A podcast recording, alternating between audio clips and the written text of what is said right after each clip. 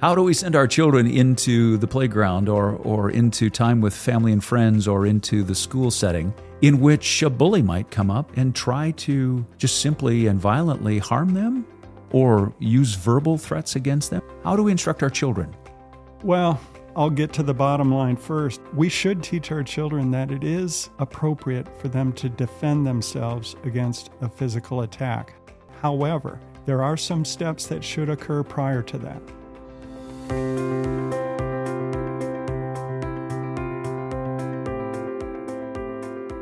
Welcome to Life in Christ, a podcast of the Landing Church here in Duluth, Minnesota. My name is Brent Nelson, and I have the privilege of having a conversation with one of our elders, a dear friend and brother in Christ, Howard Hayes. Welcome, Howard. Good afternoon. It's good to be here. Good afternoon to you as well. We've been talking in our first episode about self defense. It's part of a larger structure of topics from Wayne Grudem's Christian Ethics book.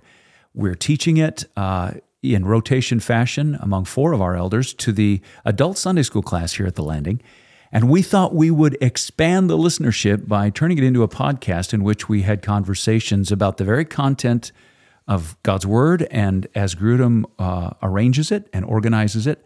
And we had a previous conversation. You might want to refer to the first episode conversation on self defense. We walked through Old and New Testament passages, making it very clear that God prizes human life. He prizes human beings made in the image of God, and even prizes land and animals uh, to the degree that they should be protected uh, and self defense is needed for that purpose. So, what a wonderful conversation that was. Grudem includes, and you included it for, for us, Howard, a quote from the Westminster Larger Catechism, question number 136. Would you give that to us as a launching off point? Sure. Question 136 from the Catechism, the Larger Catechism. The sixth commandment forbids all taking away the life of ourselves or of others except in case of public justice, lawful war, or necessary defense. Mm. So that's plainly saying there are moments when necessary defense might require that. Right. And then the reference for that is a passage we talked about on the previous episode on, uh, from Exodus 22 about someone breaking into your home at night. Right. Another person that uh, Grudem quotes is a theologian named John Frame. Uh, what's his contribution? Well, he says if someone seeks to kill you or a family member and there is no help available, it is right for you to ward off the attack by force if necessary. Mm-hmm. The Bible does not forbid us to defend our lives, our families, and our possessions by force to the extent that that is necessary. So very helpful. So that's a good summary of where we've been. We're not talking about the kingdom of God coming by force. It does not come by force. We're not talking about um, raising up an army under the oversight of the church. We're not talking about any such things. We're actually saying that the government, according to Romans 13, has been established by God, raised up by God, even though all governments are imperfect, and uh, has the right to execute justice by the sword. So we're we're recognizing, as you've said before so helpfully, God's delegated authority to the local government. Right. To bring about justice, even if necessary by use of force.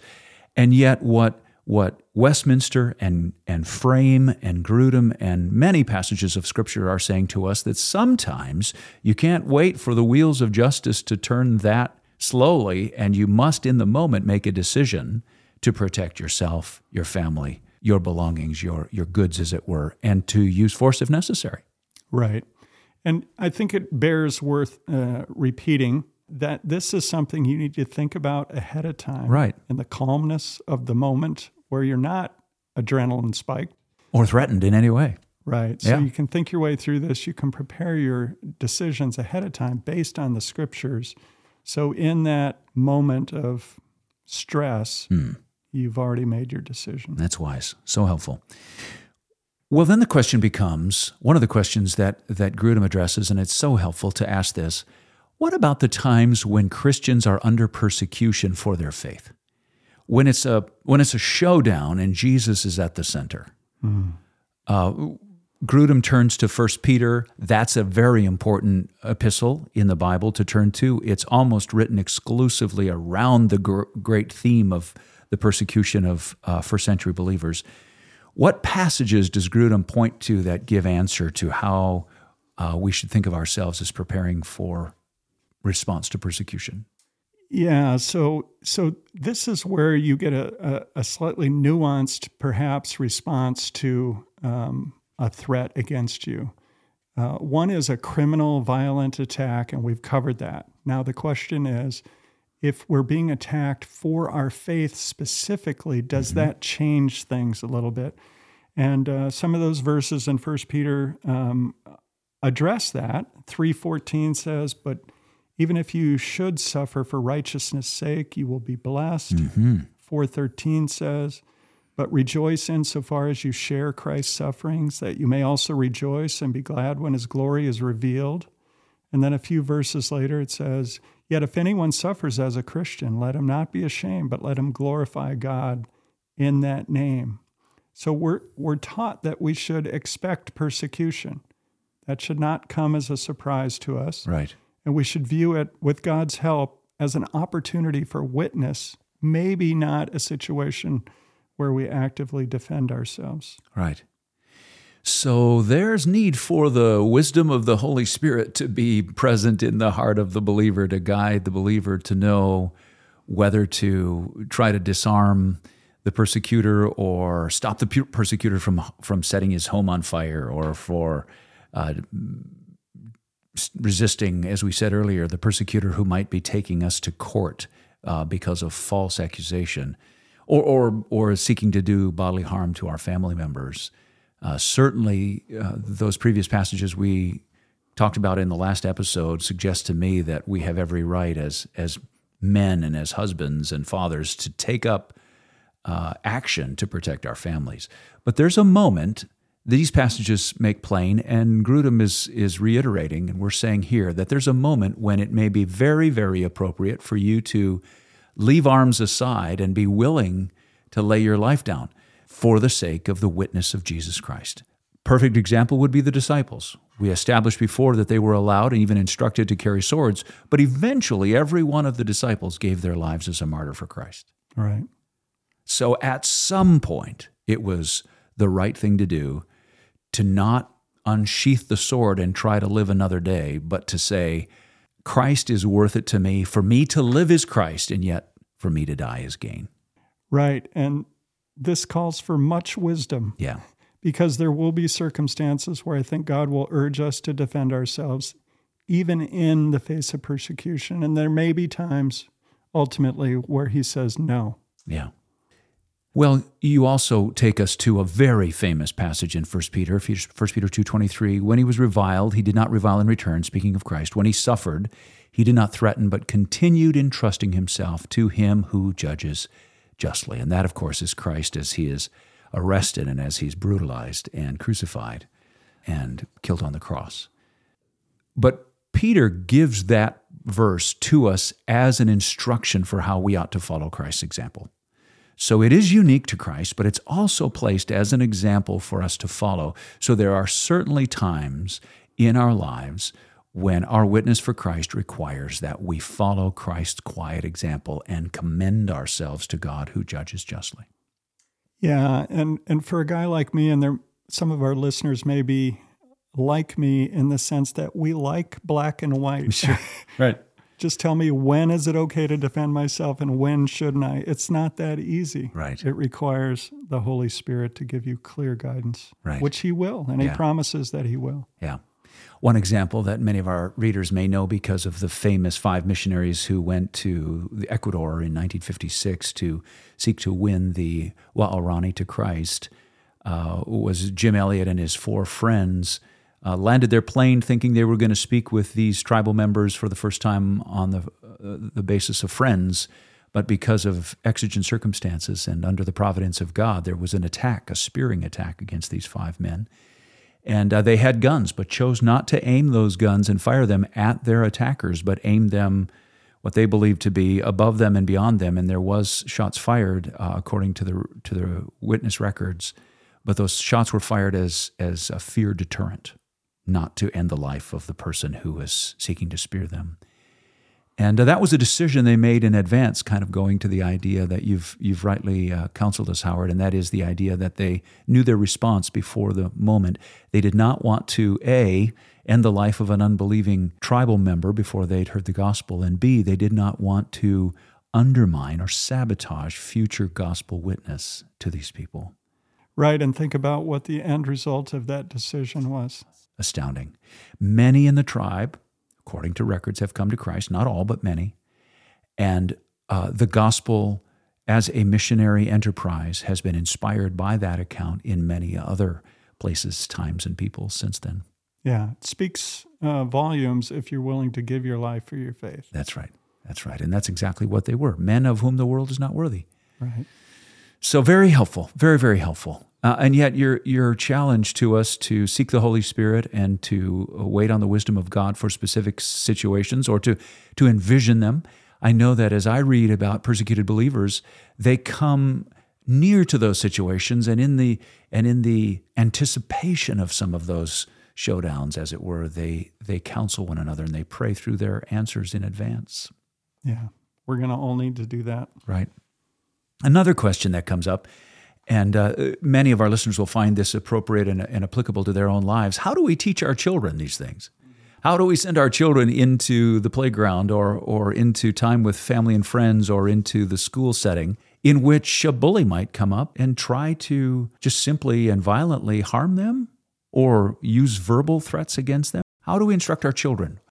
Well, I'll get to the bottom line first. We should teach our children that it is appropriate for them to defend themselves against a physical attack. However, there are some steps that should occur prior to that. Mm-hmm. We should teach our children that they are to be the peacemakers. Uh-huh. In their little sphere of influence, they ought to be the one that is always trying to dispel violence or to uh, de escalate it if they're involved in something that could lead to a bad outcome. We should teach them that they shouldn't be quick tempered and that whenever possible, they should ignore minor insults. However, there will be times, perhaps, when attempting to avoid conflict just doesn't work. Hmm. Ideally, they should involve a parent. If it's at school, they should get a teacher involved. Hmm. If they're outside of school, try to get a parent involved or an adult. That would be the next step. But if that isn't possible for some reason, the child should be willing and, and should defend themselves. They should fight back with courage and determination mm-hmm. to stop the attack. Mm-hmm. I think experience tells us that the failure to oppose physical attacks with physical force will often result in even worse attacks right. the next time. Right. And then he goes back to that proverb uh, 25, 26 about a muddied spring or a polluted fountain. Like a muddied spring or a polluted fountain is a righteous man who gives way before the wicked. Mm-hmm. So children should be taught to defend themselves. They should also be taught to pray for their attackers. Mm-hmm. Matthew 5, uh, later in the chapter, in verses 43 and 44, says, You've heard it that it was said, You shall love your neighbor and hate your enemy. But I, Jesus, say to you, love your enemies and pray for those who persecute you.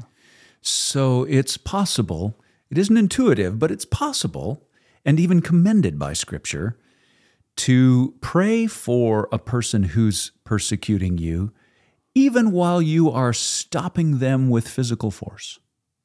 To say, You cannot continue to keep harming me physically as you are attempting to do. Yeah, it, it is counterintuitive, but Grudem brings up the idea of loving your neighbor yeah. as yourself. Sure. And one way to love this attacker is to not let them do something that is evil. Absolutely. Don't let them amass more guilt before God. Right. Absolutely. And as as the proverb implies, there's there's secondary things happening. There's there's this the the halting, the standing up to the courageous determining determination of standing up to a, a bully, a wrongdoer. But there's almost always, if not witnesses, there are people who hear about it later and they say, okay, I think we're all safer because so and so stood up against a bully. Right. Because sometimes, as you've as you've said, the bully will not only escalate what they're doing to one's own child, but maybe start again start in against other children. Right. because there's no one to stop. And sadly, sometimes the parents are not even aware, the school officials are not even aware, or if they are aware, sadly, they don't intervene. Right. More and more, we're hearing that in our culture that those we would trust to intervene for the sake of safety are so concerned about their own safety that they won't go in and stop the wrongdoer by putting their own lives on the line, as we expect and even pay them to do. Right.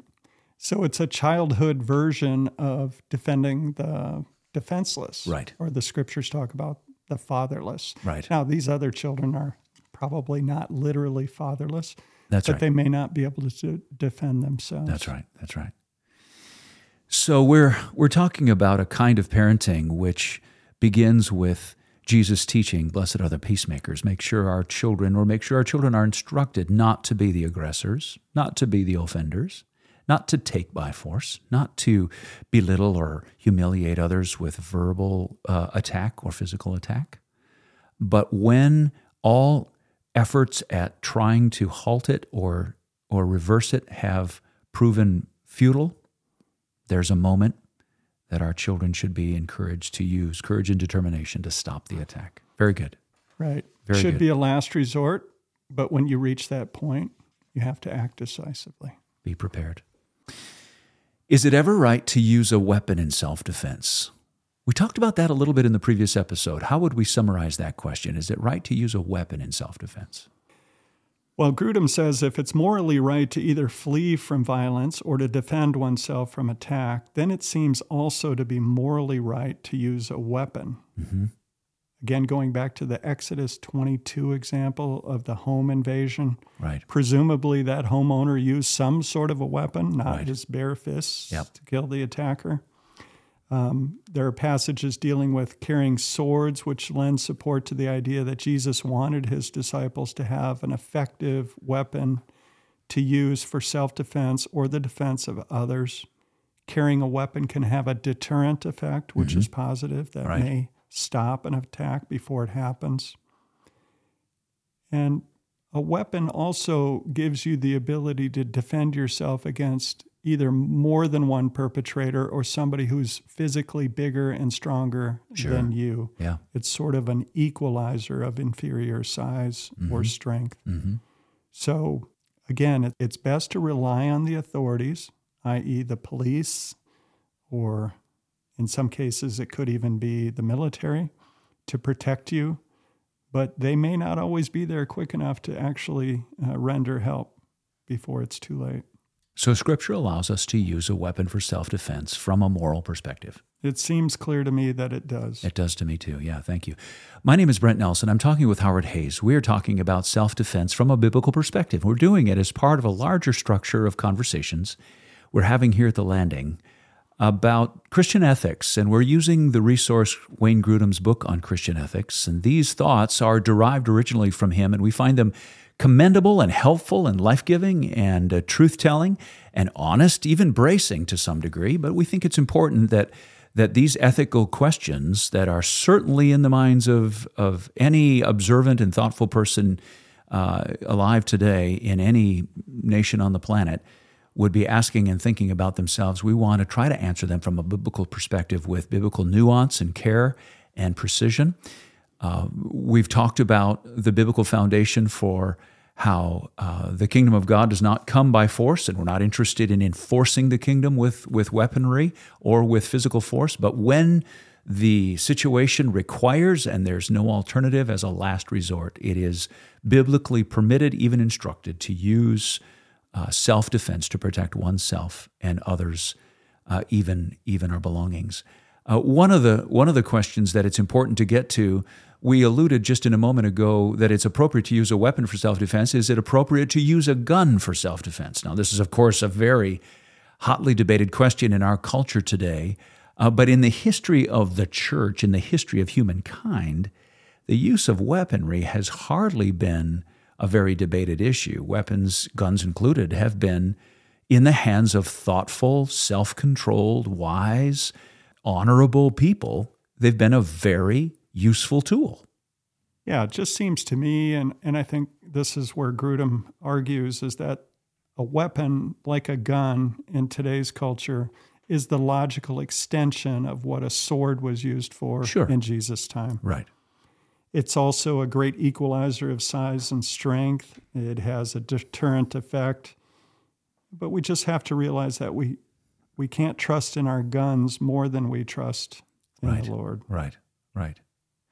But we can be thankful that um, a military is well equipped. We can be thankful that the local police and law enforcement are well equipped.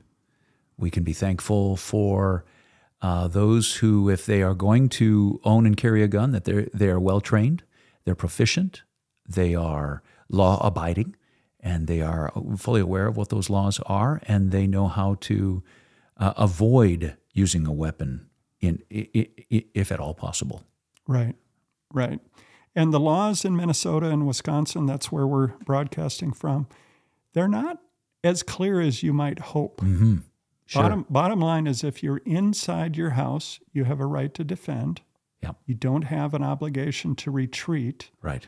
But outside your home, you have an obligation to attempt to retreat To retreat, presumably into your home.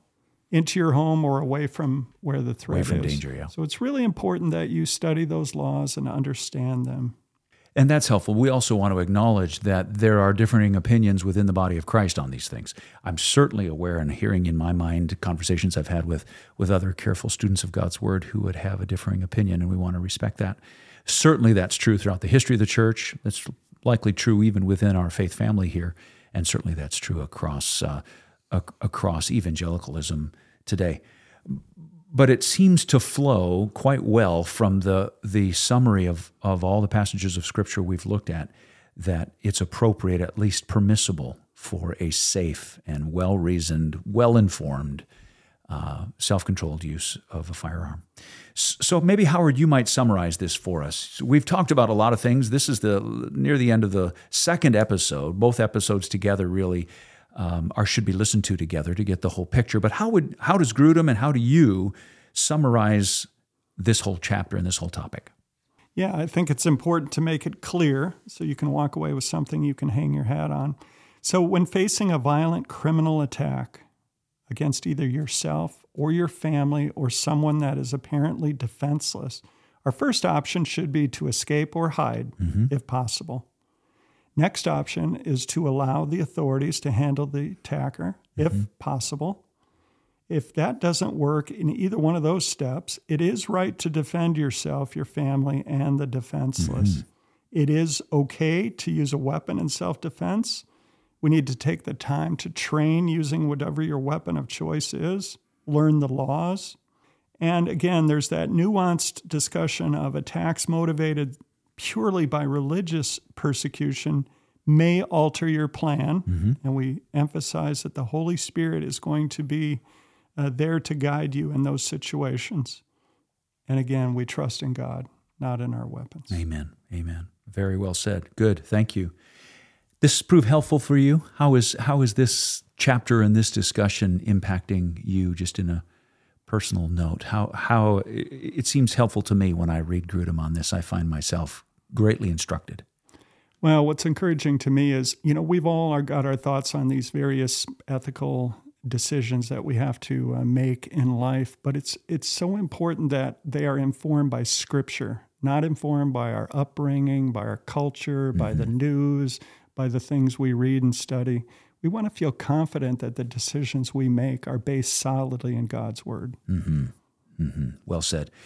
Well, thanks, Howard, for the time. Thanks for the study. Would you pray for us as we bring our conversation to a close? I'd love to. Thank you, Lord, that your word is so precious and so applicable and so helpful to even these kinds of aspects in our lives. Uh, we want to live according to your word. Mm. Thank you for making it clear, even on a very specific subject like this, what your wishes are for us, what you want us to do in response to various situations uh, that we find ourselves in. So thank you, God, for your precious, living, and active word. Help us to soak it in daily. Help us to be diligent and disciplined in our daily Bible reading so that the word of God is so saturating our souls that it just comes out in those moments where we're not thinking clearly. You can speak clearly to us through it. Hmm. We pray all these things in Jesus' name. Amen. Amen. Amen. Well, thank you again, Howard, and thank you for listening. Deuteronomy 32 47, Moses says to the Israelites in the Word of God, What I speak to you today is no idle word, but it is your very life. So we've called this podcast Life in Christ because we focus on the life giving Word of God in order to give us guidance and strength, encouragement, and awaken faith in us for all the many questions of our salvation and how to glorify and honor God in all that we do, and all the many challenging questions that we face in life today. Thanks for listening. Tune in again with us. Click on the on the podcast, however you receive your podcasts. Uh, listen in, and we'll try to make your time together with us edifying and Christ exalting and encouraging to your soul. Thanks again. We'll see you next time. Thank you for listening to Life in Christ. This podcast is a ministry of the Landing Church in Duluth, Minnesota. For more resources or information about the Landing, visit www.thelanding.church.